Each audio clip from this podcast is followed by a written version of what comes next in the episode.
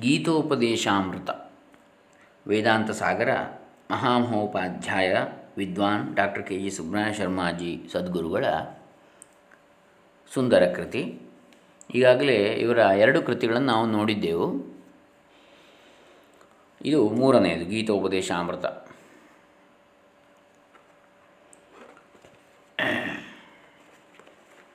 ಇದರಲ್ಲಿ ನಮೋ ನಮಃ ಸದ್ಗುರು ಪಾದುಕಾಭ್ಯಾಂ ಅಂಥೇಳಿ ಮುನ್ನುಡಿಯನ್ನು ಬರೀತಾರೆ. ಶ್ರೀಯುತ ಕೆ ಜಿ ಸುಬ್ರಹ ಶರ್ಮಾಜಿ ಸದ್ಗುರುಗಳು. ಓಂ ಶ್ರೀ ಗುರುಭ್ಯೋ ನಮಃ. ಹರಿ ಓಂ ಶ್ರೀ ಗಣೇಶಾಯ ನಮಃ.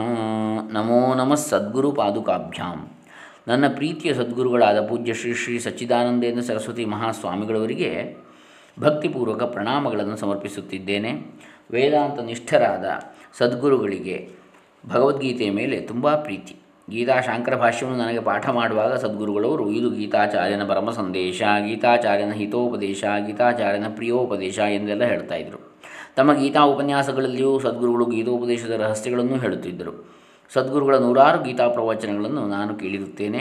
ನಾನು ಈವರೆಗೆ ಭಗವದ್ಗೀತೆಯನ್ನು ಕುರಿತು ಸಹಸ್ರಾರ ಪ್ರವಚನಗಳನ್ನು ಮಾಡಿರುತ್ತೇನೆ. ಶಾಂಕರ ಭಾಷ್ಯ ಸಹಿತವಾಗಿ ಭಗವದ್ಗೀತೆಯನ್ನು ಪೂರ್ಣವಾಗಿ ಪಾಠವನ್ನು ಮಾಡಿರುತ್ತೇನೆ. ಸಕಲ ವೇದ ವೇದಾಂತ ಶಾಸ್ತ್ರಗಳ ಸಾರವಾಗಿರುವ ಭಗವದ್ಗೀತೆ ಎಲ್ಲರಿಗೂ ತುಂಬ ಪ್ರಿಯವಾದ ಗ್ರಂಥ.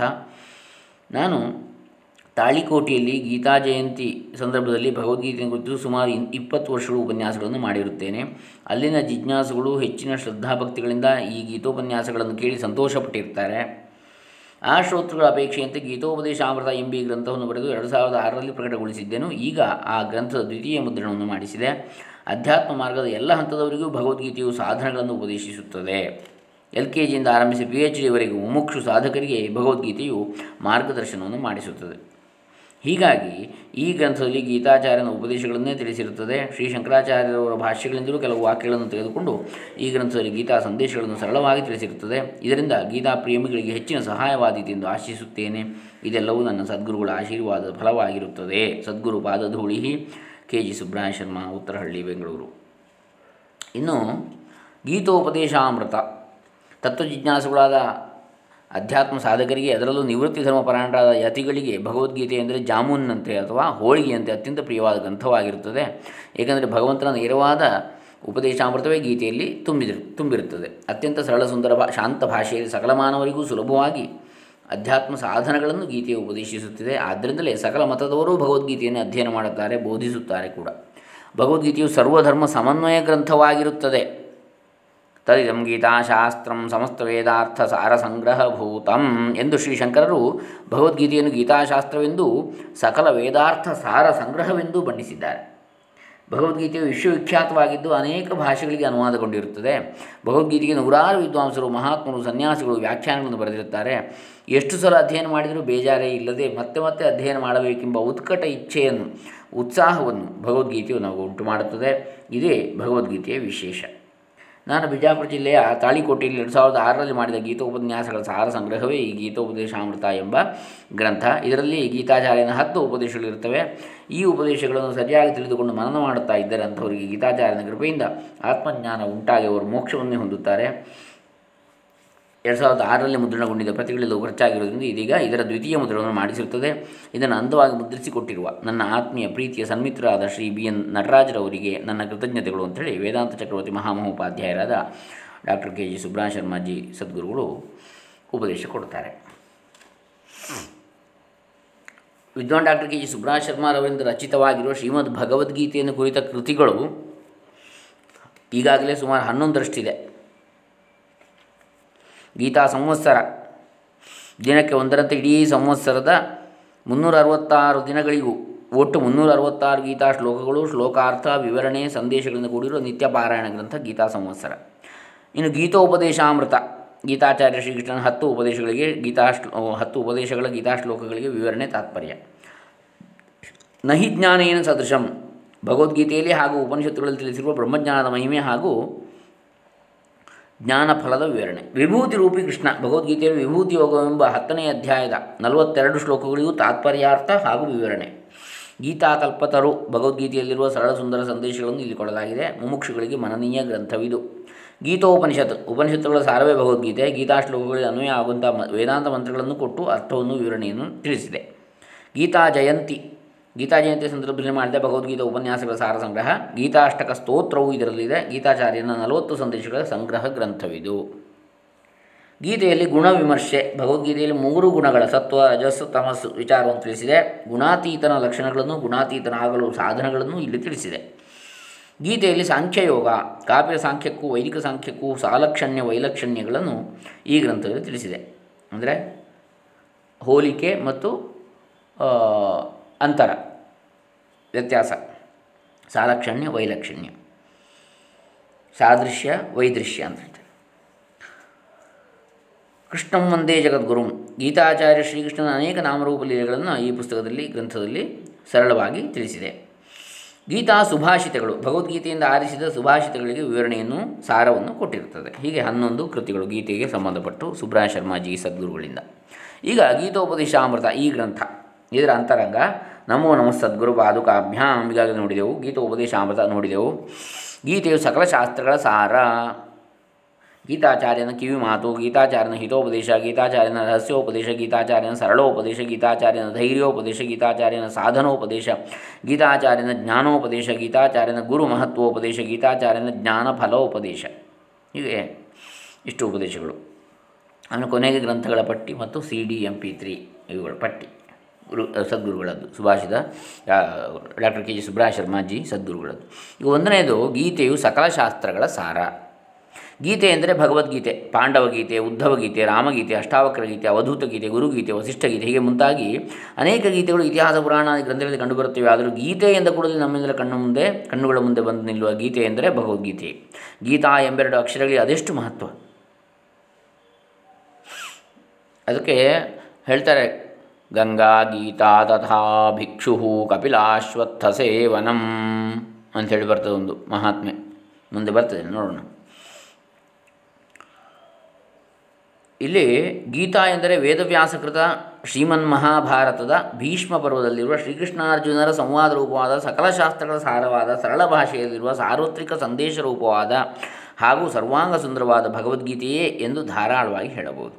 ಸಕಲ ವೇದಶಾಸ್ತ್ರ ಪುರಾಣಗಳ ಸಾರವೇ ಭಗವದ್ಗೀತೆ ತದಿದಂ ಗೀತಾಶಾಸ್ತ್ರಂ ಸಮಸ್ತ ವೇದಾರ್ಥ ಸಾರ ಸಂಗ್ರಹಭೂತಂ ಎಂದು ಆದಿ ಶಂಕರ ಭಗವತ್ಪಾದ ಪೂಜ್ಯರೇ ಹೇಳಿದ್ದಾರೆ. ಮಹಾಭಾರತ ಸಾರವೇ ಭಗವದ್ಗೀತೆ ಮಹಾಭಾರತವನ್ನು ಪಂಚಮ ವೇದವೆಂದು ಪ್ರಾಚೀನರು ಕರೆದಿರುತ್ತಾರೆ. ದಾತಾ ಪಂಚದಶಂ ರತ್ನಂ, ಸುಪುತ್ರ ಸಪ್ತಮೋ ರಸ, ಭಾರತಂ ಪಂಚಮೋ ವೇದ, ಜಾಮಾತೋ ದಶಮಗ್ರಹ ಮಹಾದಾನ್ಯು ಹದಿನೈದನೇ ರತ್ನ, ಸತ್ಪುತ್ರನು ಏಳನೆಯ ರಸ ಹದಿನಾಲ್ಕು ರತ್ನಗಳು ಅಂತ ಪ್ರಸಿದ್ಧಿ ಲೋಕದಲ್ಲಿ ಹದಿನೈದನೇ ರತ್ನ ಅಂದರೆ ಮಹಾದಾನಿ. ಇನ್ನು ಆರು ಷಡ್ ರಸಗಳು ಅಂತ ಊಟದಲ್ಲಿ ಇರುವಂಥದ್ದು ಏಳನೇ ರಸವೇ ಯಾರು? ಸತ್ಪುತ್ರ.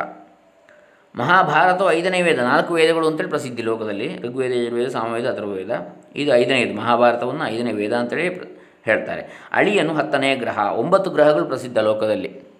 ಅಳಿಯ ಹತ್ತನೇ ಗ್ರಹ ಅಂತೇಳಿ. ದಶಮೋ ಗ್ರಹ ಮಹಾದಾನಿಯು ಹೀಗೆ ಅಂದರೆ ಸಕಲ ಶಾಸ್ತ್ರ ಸಾರವಾಗಿರುವ ಮಹಾಭಾರತದ ಭೀಷ್ಮ ಪರ್ವದಲ್ಲಿ ಬರುವ ಭಗವದ್ಗೀತೆಯು ಭಾರತದ ಸಾರವಾಗಿರುತ್ತದೆ. ಪಂಚರತ್ನಗಳಲ್ಲಿ ಪ್ರಥಮ ರತ್ನ ಗೀತೆ, ಶ್ರೀಮನ್ ಮಹಾಭಾರತವೆಂಬ ರತ್ನಾಕರದಿಂದ, ಸಮುದ್ರದಿಂದ ದೊರೆತ ಶ್ರೇಷ್ಠ ರತ್ನಗಳು ಐದು ಎಂದು ಹಿರಿಯರು ಹೇಳ್ತಾರೆ. ಗೀತಾ, ಸಹಸ್ರನಾಮೈವ, ಸ್ಥವರ ಸ್ಥವರಾಜೋಹ್ಯನುಸ್ಮೃತಿ ಗಜೇಂದ್ರ ಮೋಕ್ಷಣಂಚೈವ ಪಂಚರತ್ನಾನಿ ಭಾರತೆ, ಭಗವದ್ಗೀತಾ, ವಿಷ್ಣು, ಶ್ರೀ ವಿಷ್ಣು ಸಹಸ್ರನಾಮ ಭೀಷ್ಮಸ್ತವರಾಜ ಅನುಸ್ಮೃತಿ, ಗಜೇಂದ್ರ ಮೋಕ್ಷ ಹೀಗೆ ಭಾರತದಲ್ಲಿರುವ ಪಂಚರತ್ನಗಳ ಪೈಕಿ ಆದ್ಯವು ಮೊದಲನೆಯದು ಪವಿತ್ರವು ಶ್ರೇಷ್ಠತಮವೂ ಆಗಿರುವ ರತ್ನವೇ ಭಗವದ್ಗೀತೆ. ಗೀತಾ ಮಹಿಮೆ.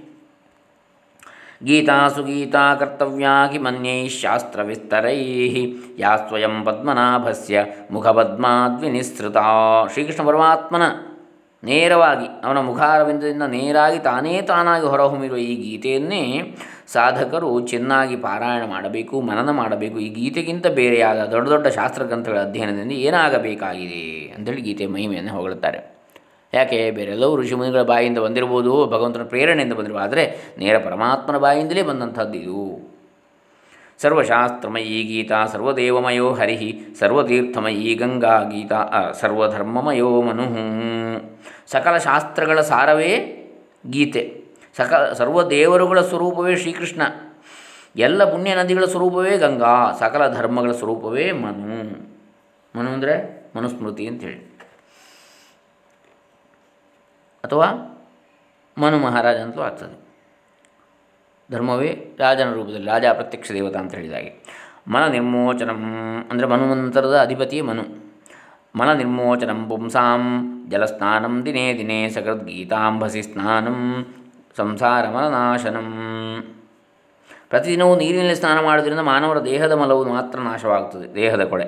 ಆದರೆ ಒಮ್ಮೆ ಗೀತಾ ಗಂಗೆಯಲ್ಲಿ, ಗೀತೆ ಎಂಬ ಗಂಗೆಯಲ್ಲಿ ಸ್ನಾನವನ್ನು ಮಾಡಿಬಿಟ್ರೆ ಸಂಸಾರದ ಕೊಳೆಯು ಪೂರಾ ನಾಶವಾಗಿಬಿಡುತ್ತದೆ ಗೀತಾ ಗಂಗಾ ಚ ಗಾಯತ್ರಿ ಗೋವಿಂದೇತಿ ಹೃದಯ ಸ್ಥಿತೆ ಚತುರ್ಗಕಾರ ಸಂಯುಕ್ತೆ ಪುನರ್ಜನ್ಮನ ವಿದ್ಯತೆ. ನೋಡಿ, ಗೀತಾ, ಗಂಗಾ, ಗಾಯತ್ರಿ ಮತ್ತು ಗೋವಿಂದ ಎಂಬ ಈ ನಾಲ್ಕು ಗಕಾರಗಳನ್ನು ಸದಾ ಮನಸ್ಸಿನಲ್ಲಿ ಅನುಸಂಧಾನ ಮಾಡುವ ಜಿಜ್ಞಾಸು ಮುಮುಕ್ಷು ಸಾಧಕರುಗಳಿಗೆ ಪುನರ್ಜನ್ಮವು ಇರುವುದೇ ಇಲ್ಲ. ಅಷ್ಟಾದಶ ಪುರಾಣಾನಿ ನವವ್ಯಾಕರಣಾನಿ ಚ ನಿರ್ಮಥ್ಯ ಚತುರೋ ವೇದಾನ್ ಮುನಿನಾ ಭಾರತಂ ಕೃತಂ ಭಾರತೋದಸಿ ನಿರ್ಮತ್ಯ ಗೀತಾ ನಿರ್ಮತಿತಸ್ಯ ಚ ಸಾರಮುದ್ಧೃತ್ಯ ಇಲ್ಲಿ ಇನ್ನೊಂದು ಸುಭಾಷಿತ ಬರ್ತದೆ ಭಾರತ ಉದದಿ ಭಾರತ ಎಂಬಂತಹ ಉದದಿ, ಸಾಗರ.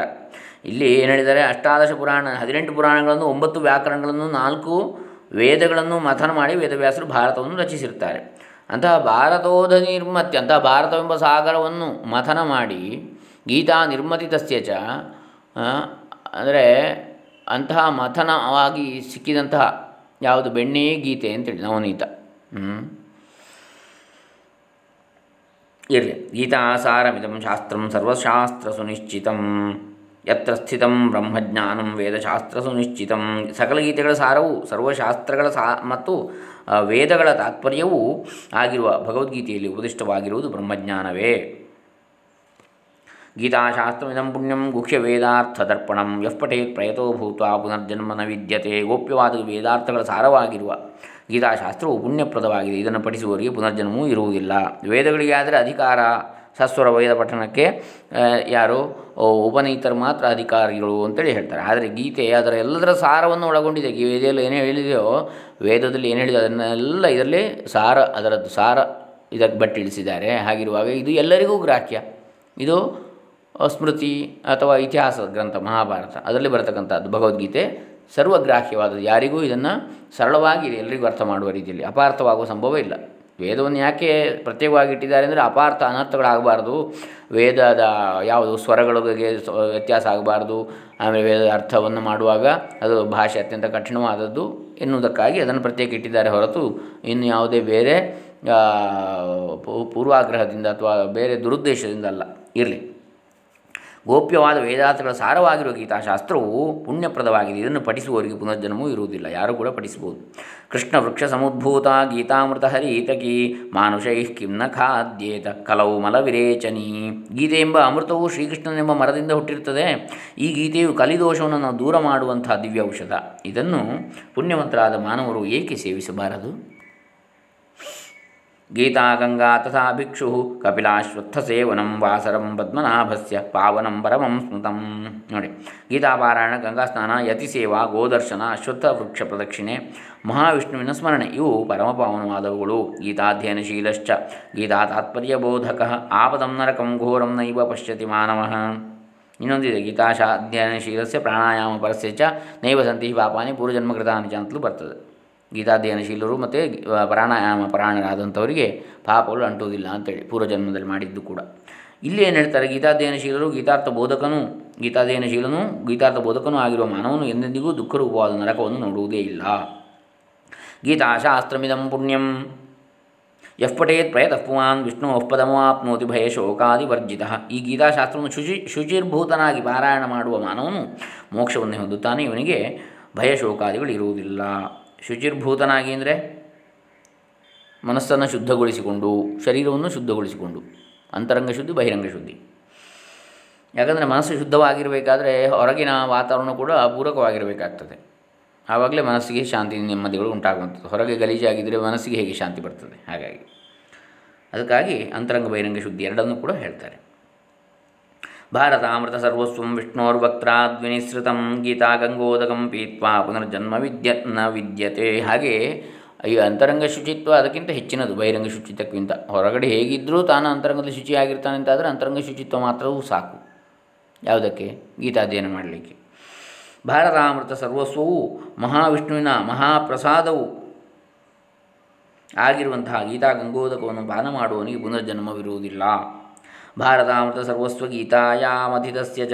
ಸಾರಮುದ್ಧತ್ಯ ಕೃಷ್ಣೇನ ಅರ್ಜುನಸ್ಯ ಮುಖೇ ಧೃತಂ. ಶ್ರೀಮನ್ ಮಹಾಭಾರತವು ಅಮೃತ ಸಾಗರವನ್ನು ಮಂಥನ ಮಾಡಿ ಅದರ ಸಾರವಾದ ಗೀತೆ ಎಂಬ ರಹಸ್ಯವನ್ನು ಶ್ರೀಕೃಷ್ಣ ಪರಮಾತ್ಮನ ಅರ್ಜುನನ ಮುಖದಲ್ಲಿ ಅಡಕ ಮಾಡಿರುತ್ತಾನೆ.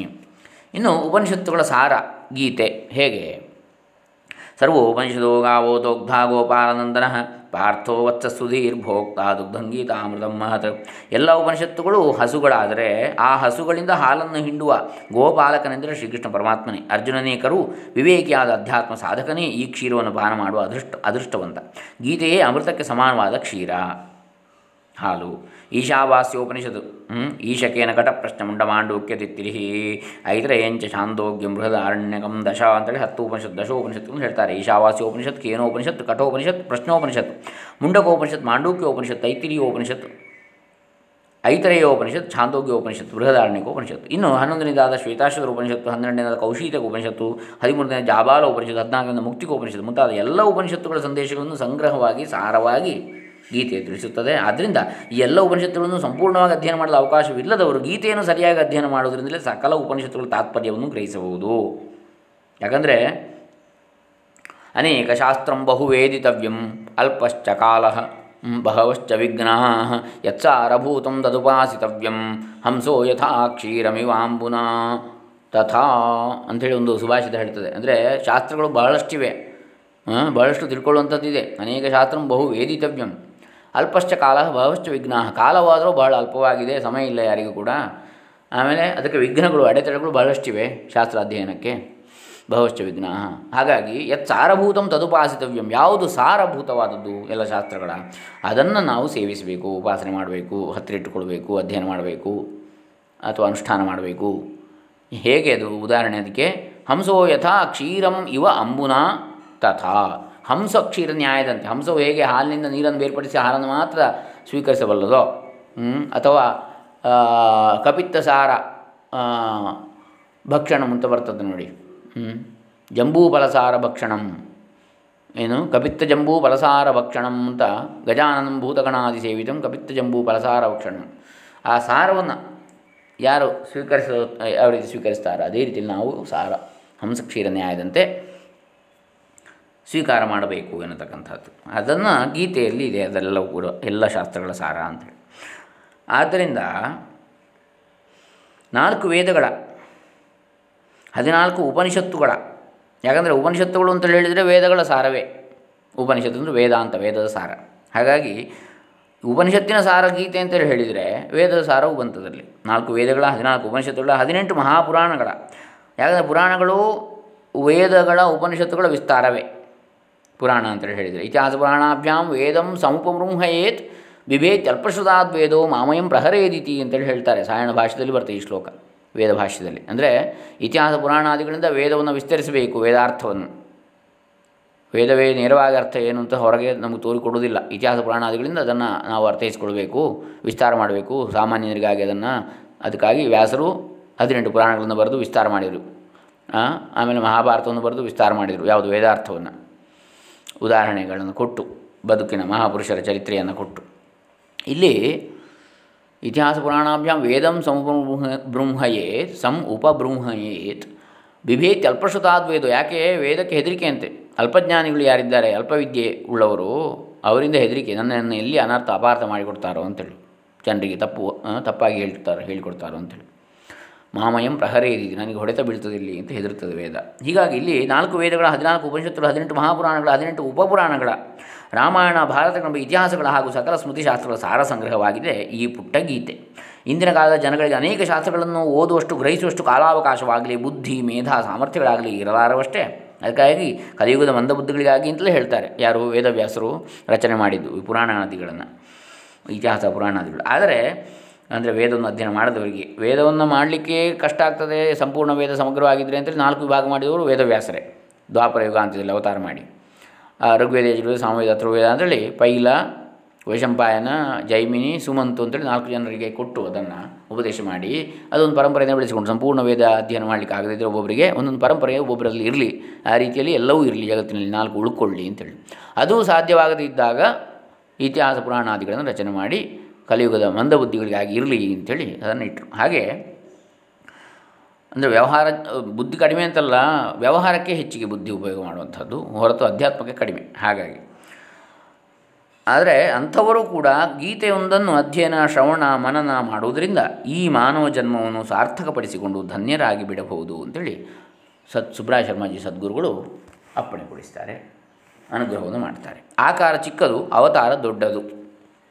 ಗೀತೆಯು ಆಕಾರದಲ್ಲಿ ಅತ್ಯಂತ ಚಿಕ್ಕದಾಗಿದೆ. ಕೇವಲ ಹದಿನೆಂಟೇ ಅಧ್ಯಾಯಗಳಲ್ಲಿ ಕೇವಲ ಏಳುನೂರು ಶ್ಲೋಕಗಳಲ್ಲಿ ಅಡಕವಾಗಿದ್ದರೂ ಗೀತೆಯು ವಾಮನಾವತಾರಿ ಮಹಾವಿಷ್ಣುವಿನ ವಿಶ್ವರೂಪದಂತೆ. ವಾಮನಾವತಾರಿ ಗಿಡ್ಡ, ಕೊಬ್ಜ ಗಿಡ್ಡವಾದ ಸಣ್ಣ ಒಂದು ಮಗು ಬಾಲಕ, ಒಟ್ಟು ಬ್ರಹ್ಮಚಾರಿ ರೂಪದಲ್ಲಿ ಬಂದಂಥ ವಾಮನಾವತಾರಿ. ಮೂರು ಲೋಕಗಳನ್ನು ಅಳೆದವನು ಮೂರು ಹೆಜ್ಜೆ ಭೂಮಿ ಸಾಕು ನನಗೆ ಅಂತ ಕೇಳಿದ ಬಲಿ ಮಹಾರಾಜನಲ್ಲಿ. ಯಾಗವನ್ನು ಮಾಡ್ತಾಯಿದ್ದ ಬಲಿ ಮಹಾರಾಜನಲ್ಲಿ ಅಶ್ವಮೇಧ ಯಾಗ. ಆಗ ಯಾಕೆ ಬಂದದ್ದು? ಇವನ ದೇವೇಂದ್ರನ ಪಟ್ಟ ಹೋಗ್ತದೆ ಅಂತೇಳಿ ದೇವೇಂದ್ರ ವಿಷ್ಣುವಿನಲ್ಲಿ ಬಂದು ಬೀಳ್ ಪ್ರಾರ್ಥನೆ ಮಾಡಿದೆ. ಯಾಕೆ ನೂರು ವರ್ಷ ಮಾಡಿದ ಮಾಡಿದರೆ ಅವನಿಗೆ ಸಿಗ್ತದೆ ದೇವೇಂದ್ರ ಪಟ್ಟ ಅಂತೇಳಿ, ಇಂದ್ರ ಪಟ್ಟ. ಹಾಗಾಗಿ ಇಲ್ಲಿ ಇವನ ಅವಧಿ ಮುಗಿಲಿಲ್ಲ, ಈಗಿರುವ ದೇವೇಂದ್ರ ಯಾರು ಪುರಂದರ. ಅವನ ಅವಧಿ ಮುಗಿಯೋದು ಮೊದಲೇ ಹೋಗ್ಲಿಕ್ಕೆ ಆಗೋದು ಅದು ಧರ್ಮ ಯುವಧರ್ಮ ಕಾಲಧರ್ಮ ಮೀರಿದಾಗ ಆಗ್ತದಲ್ವೇ ಹಾಗಾಗಿ ಇವನು ಕೂಡ ಬಂದ ಆ ಧರ್ಮದ ರಕ್ಷಣೆಗಾಗಿ. ವಾಮನ ಅವತಾರ ತಾಳಿ ಒಟ್ಟು ಸಣ್ಣ ಒಟುವಿನ ರೂಪ ತಾಳಿ. ಆದರೆ ಆಮೇಲೆ ಅವನು ತ್ರಿವಿಕ್ರಮ ಅವತಾರ ತಾಳಿದ. ಬೃಹದಾ, ಬೃಹದಾಕಾರವಾಗಿ ಬೆಳೆದು ಮೂರು ಪಾದಗಳಲ್ಲಿ ಇಡೀ ಬ್ರಹ್ಮಾಂಡವನ್ನು ಎಳೆದ. ಎರಡು ಒಂದು, ಒಂದರಲ್ಲಿ ಭೂಮಿಯನ್ನು ಪೂರ್ತಿ, ಇನ್ನೊಂದರಲ್ಲಿ ಆಕಾಶವನ್ನು ಪೂರ್ತಿ, ಇನ್ನೊಂದನ್ನು ಎಲ್ಲಿಡಬೇಕು ಕೇಳ್ತಾನೆ ಮೂರನೇ ಹೆಜ್ಜೆ. ಮೂರು ಪಾದ ನನಗೆ ಬೇಕಾದ ಮೂರು ಹೆಜ್ಜೆ ಎಷ್ಟು ಭೂಮಿ ಅಷ್ಟೇ ಕೇಳಿದ್ದು. ಬಲಿಗೆ ಅಹಂಕಾರ ಗರ್ವ ಇತ್ತು. ಅಂದರೆ ತಾನು ಜಗ, ಈ ಭೂಮಂಡಲಕ್ಕೆ ಅಧಿಪತಿಯಾಗಿದ್ದೇನೆ. ಮೂರು ಹೆಜ್ಜೆಯನ್ನು ದೊಡ್ಡ ವಿಷಯವ ಇನ್ನು ಏನು ಕೇಳಿದ್ದೆ ಅದನ್ನು ಕೊಡ್ತೇನೆ. ಧಾರಾಳ ಕೊಟ್ಟು ಬಿಡ್ತೇನೆ ಅಂತ. ಆಗ ಶುಕ್ರಾಚಾರ್ಯರು ಗುರು ಎಚ್ಚರ ಕೊಡ್ತಾರೆ. ನೋಡಿ ಇವನು ಕಪಟ, ಮೋಸ, ಇವನು ಇವನಲ್ಲ ಹರಿ ಇವನು ಅಂತೇಳಿ. ವಿಷ್ಣು ಅಂತೇಳಿ. ಇವನು ಸಾಮಾನ್ಯನಲ್ಲ, ವಟುವಲ್ಲ ಅಂತೇಳಿ. ಆದರೂ ಕೇಳಿದ ಮೇಲೆ ದಾನ, ಆ ಯಜ್ಞ ಸಮಯಕ್ಕೆ ಬ್ರಾ, ವಟು, ಬ್ರಾಹ್ಮಣ ವಟು ಬಂದು ಕೇಳ್ತಾ ಇದ್ದಾನೆ, ಕೊಡುವಂಥದ್ದು ಧರ್ಮ ಅಂತೇಳಿ ಕೊಟ್ಟು ಕೊಡ್ತೇನೆ ಅಂತ ಹೇಳಿದ. ದಾರ ಇರೋದು ಕೊಡುವಾಗ ಶುಕ್ರಾಚಾರ್ಯ ಮತ್ತು ಇಡೀ ಕಥೆಗಳು ಇದೆ ಇರಲಿ, ಅದು ಬೇಡ ಈಗ ನಮಗೆ. ಇಲ್ಲಿ ಕೇವಲ ಏಳುನೂರು ಶ್ಲೋಕಗಳು ಅಡಕವಾಗಿದ್ದರೂ ಗೀತೆಯು ವಾಮನಾವತಾರಿ ಮಹಾವಿಷ್ಣುವಿನ ವಿಶ್ವರೂಪದಂತೆ, ಇಡೀ ವಿಶ್ವದ ಸಕಲ ಶಾಸ್ತ್ರಗಳ ಸಾರವನ್ನೇ ಉಪದೇಶಿಸ್ತಾ ಇದೆ. ಮೂರ್ತಿ ಚಿಕ್ಕದಾದರೂ ಕೀರ್ತಿ ದೊಡ್ಡದು ಎನ್ನುವ ಮಾತು ಗೀತೆಗೆ ಚೆನ್ನಾಗಿ ಹೊಂದುತ್ತದೆ. ಒಂದು ಗ್ರಾಮ್ ಬಂಗಾರ. ಒಂದು ಕೆ ಜಿ ಹಿತ್ತಾಳೆ. ಇವುಗಳನ್ನು ತುಲನೆ ಮಾಡಿದಾಗ ಒಂದು ಗ್ರಾಮ್ ಬಂಗಾರಕ್ಕೆ ಹೆಚ್ಚಿನ ಮೌಲ್ಯವಿರುವುದು ತಿಳಿಯುತ್ತದೆ ಅಲ್ವೇ ಶ್ರೀ ಶಂಕರಾಚಾರ್ಯರಂಥ ಮಹಾಮಹಿಮರು ಈ ಗೀತೆಗೆ ಭಾಷ್ಯವನ್ನು ಬರೆಯುವಾಗ, ದುರ್ವಿಜ್ಞೇಯಾರ್ಥಂ ಗೀತಾಶಾಸ್ತ್ರಂ. ಈ ಗೀತಾಶಾಸ್ತ್ರದ ಅರ್ಥವೂ ತಾತ್ಪರ್ಯವೂ ಸುಲಭವಾಗಿ ಸಾಮಾನ್ಯರಿಗೆ ಅರ್ಥವಾಗುವುದು ಕಷ್ಟ ಎಂದಿರ್ತಾರೆ. ಅಂಥ ಜ್ಞಾನಿಗಳು. ಅನೇಕ ವಿದ್ವಾಂಸರು, ಯತಿಪುಂಗವರು, ವಿಮರ್ಶಕರು, ದಾರ್ಶನಿಕರು, ಕವಿಗಳು, ಸಾಹಿತಿಗಳು, ಪಂಡಿತರುಗಳು ಹೀಗೆ ಗೀತೆ ವ್ಯಾಖ್ಯಾನಗಳನ್ನು ಬರೆದಿರ್ತಾರೆ ಅನೇಕರು. ಪಾಶ್ಚಾತ್ಯ ಲೇಖಕರು ಕೂಡ ಗೀತೆ ಅರ್ಥವನ್ನು ತಿಳಿಸಿರ್ತಾರೆ. ಗೀತೆಯ ಹೆಸರನ್ನು ಕೇಳದ ಮನುಜನಿಲ್ಲವೆಂದರೂ ಮನುಷ್ಯನೇ ಇಲ್ಲ ಅಂತ ಹೇಳಿದರೂ ಆಶ್ಚರ್ಯವೇನಿಲ್ಲ. ಗೀತೆಯ ಒಂದು ಶ್ಲೋಕವನ್ನಾದರೂ ಉದಾಹರಿಸಿದ ಪಂಡಿತನು ಇಲ್ಲವೆಂದರೂ ತಪ್ಪಾಗದು. ಇನ್ನು ಗೀತೆಗೆ ವ್ಯಾಖ್ಯಾನ ಮಾಡದಿರುವ ಭಾಷ್ಯಕಾರರು ಇಲ್ಲವೆನ್ನಬಹುದು.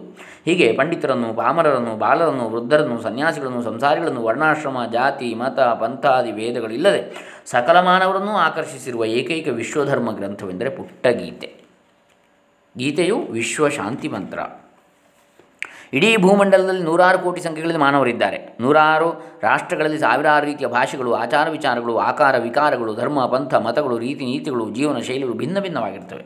ಅದಕ್ಕೆ ತಕ್ಕಂತೆ ಮತಗ್ರಂಥಗಳು, ಧರ್ಮಗ್ರಂಥಗಳು ಸಮೃದ್ಧಿಯಾಗಿ ಬೆಳೆದಿರ್ತವೆ. ಅವರವರ ದೃಷ್ಟಿಯಿಂದ ಇವೆಲ್ಲವೂ ಸಮಂಜಸವೇ. ಆದರೆ ಈಗ ನಾವುಗಳು ಕಾಣುತ್ತಿರುವಂತೆ ಹೆಚ್ಚು ಪ್ರಚಾರಗೊಳ್ಳುತ್ತಿರುವ ಧರ್ಮವೆಂದರೆ ಕ್ರೈಸ್ತ ಧರ್ಮ. ಕ್ರೈಸ್ತ ಧರ್ಮದ ಸಂಸ್ಥೆಗಳು, ಗುರುಗಳು ಕ್ರೈಸ್ತ ಧರ್ಮವನ್ನು ಜನಪ್ರಿಯಗೊಳಿಸುವ ತುಂಬ ಪ್ರಯತ್ನವನ್ನು ಮಾಡುತ್ತಾ ಇದ್ದಾರೆ. ಕ್ರೈಸ್ತ ಧರ್ಮದ ಮೂಲ ಗ್ರಂಥವಾದ ಬೈಬಲನ್ನು ಪ್ರಪಂಚದ ಎಲ್ಲ ಭಾಷೆಗಳಿಗೂ ಅನುವಾದ ಮಾಡಿಸಿ ಆ ಗ್ರಂಥವನ್ನು ಸುಲಭ ದರದಲ್ಲಿ ಅರ್ಧ ಮೌಲ್ಯದಲ್ಲಿ ಅಥವಾ ಉಚಿತವಾಗಿ ಹಂಚುವುದರ ಮೂಲಕ ಕ್ರೈಸ್ತ ಧರ್ಮದ ಪ್ರಚಾರ ತುಂಬ ಜೋರಾಗಿ ವಿಶ್ವದ ಮೂಲ ಮೂಲೆಗಳಲ್ಲಿ ನಡೀತಾ ಇದೆ. ಇದೇ ವೇಗದಲ್ಲಿ ಗೀತೆಯ ಪ್ರಚಾರವು ಸಾಕಷ್ಟು ನಡೆಯುತ್ತಿರುವುದು ಸಂತೋಷದ ವಿಷಯ. ಗೀತೆಯು ಪ್ರಪಂಚದ ನಾನಾ ಭಾಷೆಗಳಿಗೆ ಅನುವಾದಗೊಂಡು ದೇಶ ವಿದೇಶಗಳಲ್ಲಿ ಪ್ರಚಾರಗೊಳ್ಳುತ್ತಿದೆ. ಭಾರತೀಯ ಭಾಷೆಗಳಲ್ಲಿ ಅಲ್ಲದೆ ಭಾರತೀಯೇತರ ಭಾಷೆಗಳಲ್ಲಿಯೂ ಗೀತೆಯು ಮುದ್ರಿತಗೊಂಡು ಆಯಾ ಕ್ಷೇತ್ರಗಳಲ್ಲಿ ಪ್ರಚಾರವಾಗ್ತಾ ಇದೆ. ಹೀಗೆ ಪುಟ್ಟದಾಗಿದ್ದರೂ ಗೀತೆಯು ಸಕಲ ಭಾಷೆಗಳಿಗೂ ಅನುವಾದಗೊಂಡು ಸಕಲ ಮಾನವರನ್ನು ಆಕರ್ಷಿಸಿ ಪ್ರಪಂಚದ ಮೂಲ ಮೂಲೆಗಳಲ್ಲಿ ಸಿಂಹಗರ್ಜನ ಮಾಡುತ್ತಾ ಭಾರತೀಯ ಸಂಸ್ಕೃತಿಯನ್ನು ವೇದೋಪನಿಷತ್ತುಗಳ ಸಂದೇಶಗಳನ್ನು ಸಮಭಾವದಿಂದ ಸಾರುತ್ತಿರುವ ವಿಶ್ವ ಶಾಂತಿ ಮಂತ್ರವಾಗಿರುತ್ತದೆ. ಇದು ಧರ್ಮ ಪ್ರಚಾರಕ್ಕಾಗಿ ಅಂದರೆ ಒಂದು ಧರ್ಮದ ಪ್ರಚಾರಕ್ಕಾಗಿ ಅಂತಲ್ಲ, ಇದು ವಿಶ್ವ ಮಾನವ ಧರ್ಮವನ್ನು ಪ್ರಚಾರ ಮಾಡ್ತಾ ಇರತಕ್ಕಂಥ ಒಂದು ಗ್ರಂಥ. ವಿಶ್ವ ಶಾಂತಿಯ ಮಂತ್ರ ಇದು. ಯಾವುದು? ಭಗವದ್ಗೀತೆ. ಒಂದು ಧರ್ಮಕ್ಕೆ ಅಪಚಾರ ಮಾಡುವಂಥದ್ದು, ಇನ್ನೊಂದು ಧರ್ಮಕ್ಕೆ ಉಪಚಾರ ಮಾಡುವಂಥದ್ದಲ್ಲ ಇದು. ಎನ್ನುವಂಥದ್ದು. ಸಕಲ ಮಾನವರ, ಸಕಲ ಲೋಕದ ಹಿತಕ್ಕಾಗಿ ಉದ್ಧಾರಕ್ಕಾಗಿರ್ತಕ್ಕಂತಹ ಭಗವಂತನಿಂದ ಹೇಳಿದ ಹೇಳಲ್ಪಟ್ಟಂತಹ ಒಂದು ಮಂತ್ರ ಸ್ವರೂಪಿ ಗೀತೆ. ಇದು ಒಂದನೇ ಅಧ್ಯಾಯ. ನಾವು ನೋಡಿರ್ತಕ್ಕಂತಹದ್ದು ಇವತ್ತು ಗೀತೆಯು ಸಕಲ ಶಾಸ್ತ್ರಗಳ ಸಾರ ಎನ್ನುವಂಥದ್ದು. ಇನ್ನು ಎರಡನೇದು ಗೀತಾಚಾರ್ಯನ ಕಿವಿ ಮಾತು. ನಾಳೆ ದಿವಸ ನೋಡೋಣ. ಹರೇ ರಾಮ. ಸರ್ವೇ ಜನ ಸುಖಿನೋ ಭವಂತು. ಲೋಕಾಸ್ತಮಸ್ತ ಸುಖಿನೋ ಭವಂತು. ಓಂ ತತ್ಸತ್. ಸದ್ಗುರು ಶ್ರೀ ಶ್ರೀ ಸುಬ್ರಾಯ ಶರ್ಮಾಜಿ ಚರಣಾರವಿಂದಾರ್ಪಿತಮಸ್ತು. ಗೀತಾಚಾರ್ಯ ಶ್ರೀಕೃಷ್ಣ ಪರಮಾತ್ಮ ಚರಣಾರವಿಂದಾರ್ಪಿತಮಸ್ತು. ಓಂ ತತ್ಸತ್.